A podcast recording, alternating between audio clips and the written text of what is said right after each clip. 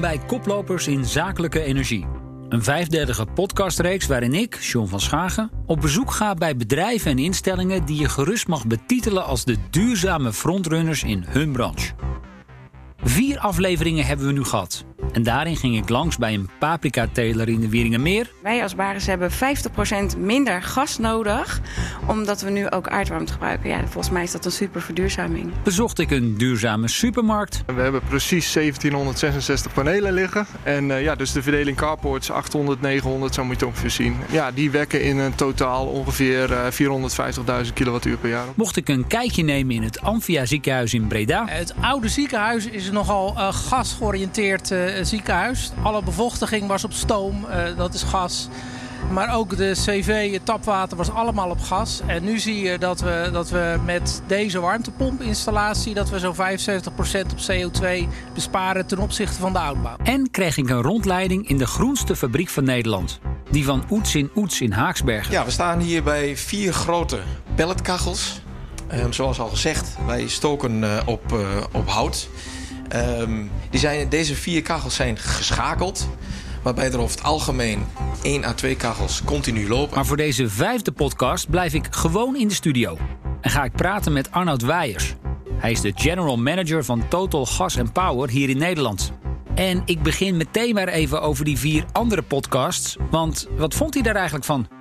Nou, ik vond het heel interessant. Ik zit in de energiesector. Dat soort verhalen, dat spreekt me zeker aan. Uh, het zijn ook gevarieerde gesprekken met uh, nou, namelijk echte ondernemers. En uh, nou ja, misschien ga je dat raar vinden, want ik ben, zoals ik je vertelde, in het buitenland opgegroeid. Dus ik kijk er misschien met een iets andere blik nou, naar. In Frankrijk, en, maar ken, in Frankrijk, dat klopt, maar ik, ik, ken wel een beetje de Nederlandse geschiedenis. Het deed me denken aan de tijden waar Nederlanders dijken aan het bouwen waren. En dat is wel een soort gelijke uitdaging dat je niet in je eentje kon oplossen. dat je samenwerking moest zoeken. En dus dat dat, vond ik heel mooi en dat voelde ik ook in, in die verhalen van die, ja. deze mensen. Ja, en zeg je daarmee in feite bedrijven, ondernemers, doe het samen. Ga, ga polderen, want alleen wordt die transitie dus blijkbaar een, gewoon een stuk lastiger. Ja, dat is het zeker. En uh, misschien is dat een voordeel dan voor Nederland. Want het is niet de eerste keer voor Nederland. Voor de andere landen, nou, je noemt uh, Frankrijk, die heeft niet zo'n grote strijd, naar, naar dat wat ik weet, nooit gehad. En voor Nederland is dat niet nieuw. Dus die methodes die toen zijn gebruikt, die kunnen waarschijnlijk ook nu worden gebruikt. Hè, het poldermodel. Maar, en, en nou ja, wat ik zei, dat, dat, dat voel je een beetje in deze mensen, in hoe ze het aanpakken. Ja. Hey, nu ging het onder meer over geothermie. Um, het ging over zonnepanelen, warmtepompen hebben we gehoord. Ook pelletkachels in aflevering 4.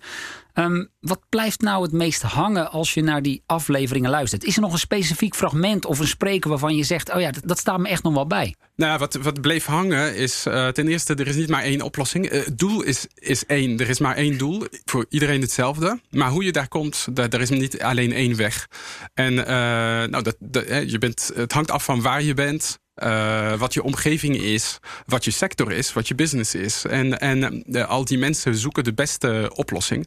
En dat is niet voor, voor iedereen hetzelfde. Dus uh, eigenlijk, dat, dat is wat ik het mooie vind. Dat is dat, dat het gevarieerd is. Dat men breed kijkt naar oplossingen. En, en niet dat men roept, nou dit is de oplossing. Want het is voor iedereen anders. In deze serie horen we natuurlijk de echte koplopers. Hè? Bedrijven die laten zien dat het kan.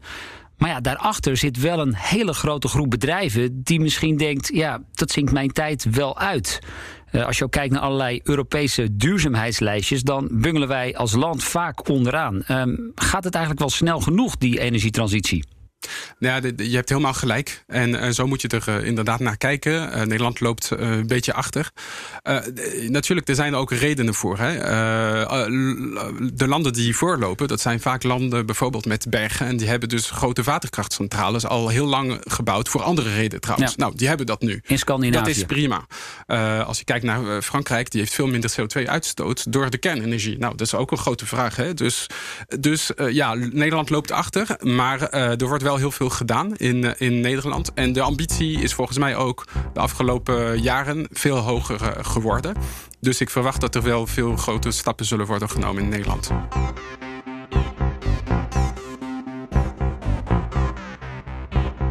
Dan Total zelf. Um, ja. Frans bedrijf, dat weten we, opgericht in 1924 na de Eerste Wereldoorlog. En ja, nu een van de zes grote staatsonafhankelijke oliemaatschappijen ter wereld.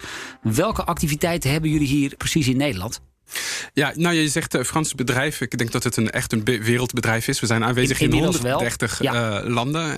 Uh, maar hoofdkantoor Parijs. Parijs. Ja. ja. dat klopt. en Nederland is een uitzonderlijk land in die 130 landen. Want nou ja, Total is een heel groot energiebedrijf. In, en Total zit op de hele waardeketen. Van productie tot verbruik. Um, en in Nederland hebben we alle deze activiteiten eigenlijk. We hebben gasvelden in de Noordzee. Uh, we hebben raffinaderijen in Zeeland. En we hebben ook uh, tankstations. En ook onze activiteit. Wij zijn in, bij Total Gas Power Nederland bezig met het bouwen uh, van het nieuwe Total eigenlijk. Dat bezig is met nieuwe energieën.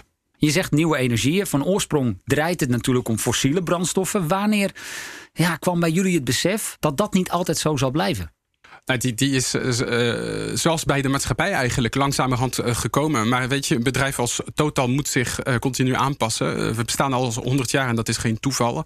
En er zijn al dingen gebeurd. Hè. Je hebt de olieschokken en, en nou ja, ik ga niet alles noemen, oorlogen en et cetera. Ja. dus je moet je aanpassen als je wil blijven bestaan. En ik denk dat dat is wat, wat er nu gebeurt. Um, en wat ik mooi vind van Total, nou ja, natuurlijk daar werk ik. Maar de, de ambitie is heel erg duidelijk om die transformatie te doen en ook redelijk snel te doen. Nou, het gebeurt niet in één dag, maar als je kijkt naar het ritme van onze acquisities en wat we aan het doen zijn, dan is het eigenlijk best wel een hoger ritme. Maar hoe lastig is het dan om jezelf steeds weer opnieuw uit te vinden? Waar loop je dan zoal tegenaan? Binnen totaal tegen niks. Want zoals ik je zeg, de ambitie is heel erg groot. En ik, ik voel gewoon dat de wind in die richting bewaait. In de, het ontwikkelen van nieuwe bronnen, duurzamere, lagere CO2-uitstoot energiebronnen. Um, in de buitenwereld stoot men natuurlijk wel tegen, soms tegen, tegen bepaalde dingen. Ja, zoals? Nou ja, je, wij werken met klanten. En uh, klanten moeten ook meegaan in dat verhaal. Uh, en uh, nou, wat we hebben gemerkt, hè, want we hebben een benchmark-studie gedaan bij klanten, is dat wat er vaak ontbreekt, is een beleid van de, de, bedrijven. Iedereen wil duurzaam bezig zijn. Maar soms weet men niet vanuit het management wat betekent dat precies. Wat gaan we voor concrete stappen maken? En nou ja, wij hebben een duidelijk beleid. Wij willen carbon neutral zijn in 2050. Ja. En we, zijn, we weten hoe we dat gaan doen ook. Maar uh, dus waar we tegenaan lopen vaak is dat uh, veel uh, klanten niet weten hoe ze het moeten doen. Maar we kunnen daarbij helpen. En het mooie is dat wij, we zijn een internationaal bedrijf. Dus wij halen daaruit ook heel veel ervaring van wat er gebeurt, ook in andere landen. Ja, nou je geeft inderdaad al aan. Ehm, helemaal klimaatneutraal in 2050 is een ambitie die nog niet zo heel lang geleden door jullie CEO is uitgesproken. Daar wil ik natuurlijk nog wel iets meer over weten. Maar eerst even, hoe ziet jullie duurzame poot er op dit moment concreet uit? Uh, we zijn aan het investeren in, uh, in uh, zon energie, in windenergie ook. Um, ja, wat... SunPower volgens mij. Is, nou, SunPower is een uh, Amerikaanse fabrikant van uh, zonnepanelen. De grootste fabrikant ter wereld. Die hebben we in 2011 overgenomen. Maar we zijn ook gewoon uh, opwek productiefaciliteiten aan het, aan het aan het uh, uh, bouwen. Ja. Uh, namelijk in Spanje, onlangs is dat aangekondigd. we hebben dus nu ongeveer 3 gigawatt geïnstalleerde capaciteit in zon. Nou ja, om een idee te geven, dat is ongeveer energie voor 2 miljoen huishoudens. Dat dus is best veel. Nou, dat is best veel, maar misschien voor een bedrijf als Total verwacht je nog meer. En dat, is, dat zijn onze plannen dus, ja. om, om daar snel in, in te groeien. Dus nou ja, zoals ik zeg, we zijn druk bezig met, met acquisities en ook met energie energiebesparing. We hebben een bedrijf dat heet Greenflex. En die, is, uh, die, die, die doet energiebesparingen voor onze klanten. Ja, en dat is dat met name op het gebied van advies? Of gaat nee, nee, veel uh, verder dan dat? Die, die, die gaat zelfs mee investeren bij de klanten... om, om, om bepaalde uh, energiebesparingsoperaties te, te doen. Ja. ja. de ambities die zijn niet mals. Klimaatneutraal in 2050, daar refereerde je zojuist al even aan. En ja. je zegt er ook bij, we weten hoe we dat gaan doen. Ja. Vertel. Nou, uh, zoals ik zeg, dat gebeurt niet in een dag, hè, tot 2050. Dus, uh, ja, nou, we hebben nog even, maar ja, dan ja. moet je wel al concrete stappen gaan zetten natuurlijk. Dat doen we dus namelijk door de acquisities, het bouwen van uh, duurzame bronnen, opwek van elektriciteit.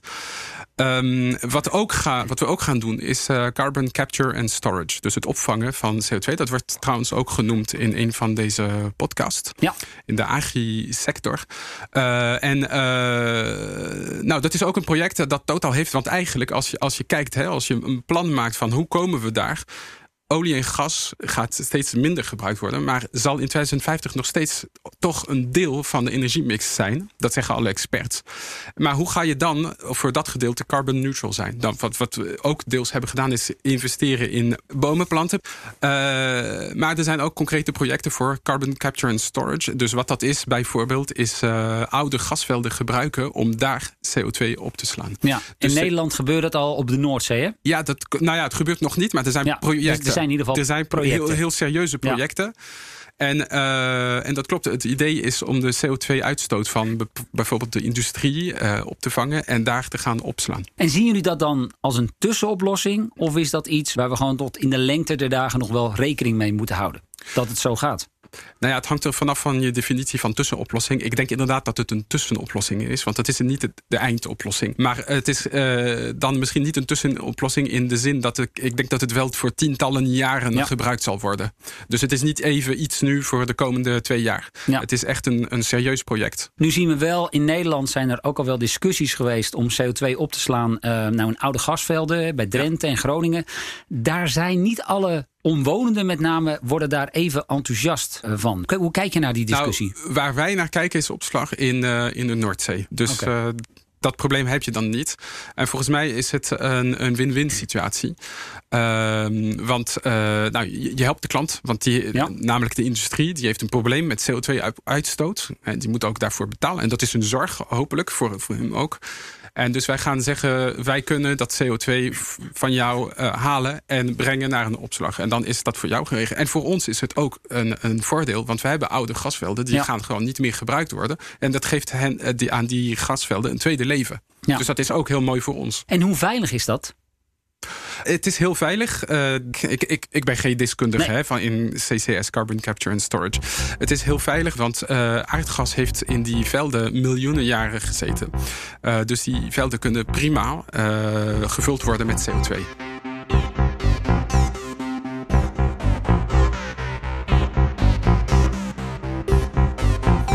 Je vertelde het al, het bedrijf bestaat bijna 100 jaar. Al die tijd verkoop je iets, namelijk ja, je voorziet in een energiebehoefte, maar je doet dat met olie en gas. En dan, ja, dan ontstaat er toch een bepaald beeld over je. En dat verander je natuurlijk ook niet zomaar. Wat, hoe, hoe communiceren jullie deze transitie? Nou, dat, klopt. Uh, wij kunnen overtuigd zijn van ons verhaal. Maar als we de rest van de wereld niet meekrijgen, dan, dan hebben we weinig uh, voor elkaar. En ik, ik begrijp deze reactie wel. Alleen wij zijn natuurlijk veel gaan nadenken over wat onze missie is eigenlijk hier. nou, we zijn 100 jaar geleden begonnen. Maar wat wilden we doen eigenlijk? We wilden energie brengen om, om de ontwikkeling mogelijk te maken van, van de economie, van de samenleving. nou, dat was toen olie. Olie is eigenlijk een manier. Het is niet het doel. Uh, en ons doel als Total, onze, onze missie, is energie brengen naar de eindklant. En, en volgens de behoeften die die eindklant heeft op, op dat moment. En dat is nu heel erg aan het veranderen. Dus natuurlijk was het vroeger olie. En dat was voor iedereen zo. Dus daarom bestaat Total, heeft Total dat zo lang gedaan. Het is nu gewoon aan het veranderen. Maar wij zien, zien dat niet als een verandering in onze missie. Dus wat wij uh, doen is gewoon uitleggen aan onze klanten welke rol we kunnen spelen in ja. deze transitie. En je zegt klanten, maar moet je het ook wel eens uitleggen op verjaardagen bijvoorbeeld? Oh, uh, ja, dat komt. De, soms kom je mensen tegen die vragen: Oh, uh, Totaal, dat is ja. een oliebedrijf. En dat vind ik een leuk gesprek altijd op ja, een verjaardag. Want, hoe gaan dat soort Anders gesprekken? zou ik niet bij Totaal werken als nee. ik dat soort vragen. Maar wat, wat, wat zeg je dan? Nou, wat, een beetje wat ik net heb uitgelegd. Ja. En uh, nou, wat, het hangt er vanaf van hoe de persoon dat vraagt. Maar uh, uh, kijk, om het heel simpel te zeggen, de energietransitie, die wil je. Nou, die wil ik ook. Wil je te, totaal tegen je hebben in die transitie? Of wil je die mee hebben? Wil je dat totaal meewerkt? Want Kijk, je gaat die transitie niet oplossen met een paar start-ups. Uh, die zijn hartstikke nodig. Hè? Dat, dat, dat denk ik, dat denkt iedereen. De start-ups uh, doen heel veel innovatie en alles. Maar je hebt ook kracht nodig. En bedrijven zoals Total hebben kracht. Dus wil je die mee hebben of tegen je? Ja, je zegt ik, eigenlijk als jullie een stap naar voren zetten... dan is de impact meteen een heel stuk groter. Ja, als wij ons klein vingertje bewegen... dan, dan gebeurt er veel meer dan... Ja, precies, dat, dat bedoel ik, ja. ja. Hey, en dan hebben we het over klanten. Uh, nou, we hebben het over mensen op verjaardagen. Er zijn natuurlijk ook nog de eigen medewerkers. Ja. Hoe krijg je die mee in die shift? Nou, ten eerste de mensen die bij ons komen werken, die kiezen daarvoor. Dus die, die, die, die, die, die willen meedoen aan dat verhaal. En wat we gewoon doen is continu mensen aanmoedigen om over energie te praten, over de energietransitie. We organiseren sessies voor medewerkers. Want je, hebt natuurlijk in, een bedrijf zoals die van ons mensen die werken op een customer service, mensen die werken op energiemanagement. Dus niet iedereen heeft hetzelfde kennisniveau van de, van de sector. Dus we, we moedigen de mensen aan om dat te delen en te debatteren en, en er iets van te vinden.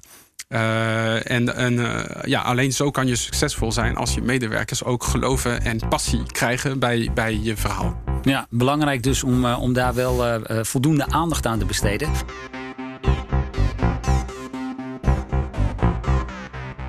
Jullie doen nu natuurlijk um, veel ervaring op. Wat adviseer jij andere grote bedrijven die op het gebied van duurzaamheid, die hun verhaal nog niet compleet hebben, die op het gebied van duurzaamheid nog stappen moeten maken, concrete stappen?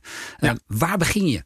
Nou ja, uh, nou, ik, ik zei je moet beginnen met een beleid, maar dat is geen goed antwoord aan je vraag. Ik denk dat de eerste stap altijd besparing is. Want uh, uiteindelijk wat je wil is je impact op het milieu verminderen en nog steeds je energie hebben die, die nodig is voor je processen, voor je productie. Hè, als je een zakelijke uh, klant bent.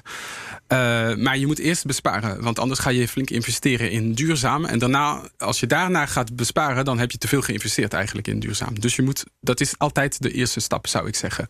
Maar nogmaals, wat ik ook zei iets vroeger, is het is in elke situatie anders. Er is niet één makkelijke oplossing die voor iedereen kan. Het, ik zou met zo'n klant praten over wat, in welk sector zit je? Wat zijn de uitdagingen? In welke regio zit je? En daarbij het beste oplossing vinden. Ja, en dan moet ik het toch ook nog even vragen. Ehm, welke concrete bespaartips heb je zelf? Persoonlijk, uh, nou ja, er zijn een paar uh, makkelijke, zoals je, je temperatuur iets lager, misschien een dikkere trui kopen of neem de fiets en niet altijd de, de auto. Maar eigenlijk wat, wat belangrijk is, en dat merk je niet alleen als persoonlijke tip, maar ook voor, voor de zakelijke, is een, een trigger toevoegen. Uh, duurzaamheid is belangrijk, energiebesparing is belangrijk. Maar als je daarbij ook euro's bespaart. Of als je daarbij, nou, neem je fiets ook gezonder wordt. Dan, dan uh, stijgt de motivatie. Dus mijn tip is eigenlijk. Ga goed nadenken over wat je daarbij als positieve side effect kan krijgen als je dat gaat doen. En dan, uh, en, en dan gaat de beslissing veel makkelijker komen van ja, ik ga dat doen.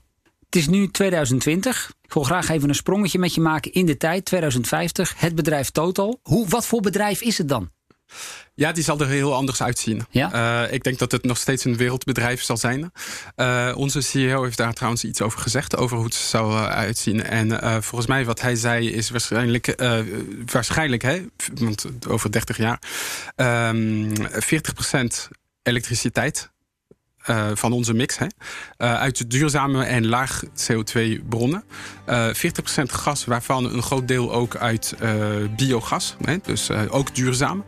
En dan nog een stukje olie. Maar, en dan op on the top of that, dus carbon capture and storage. Om het allemaal CO2-neutraal te maken. Ja, dankjewel Arnoud Weijers, general manager van Total Gas and Power hier in Nederland.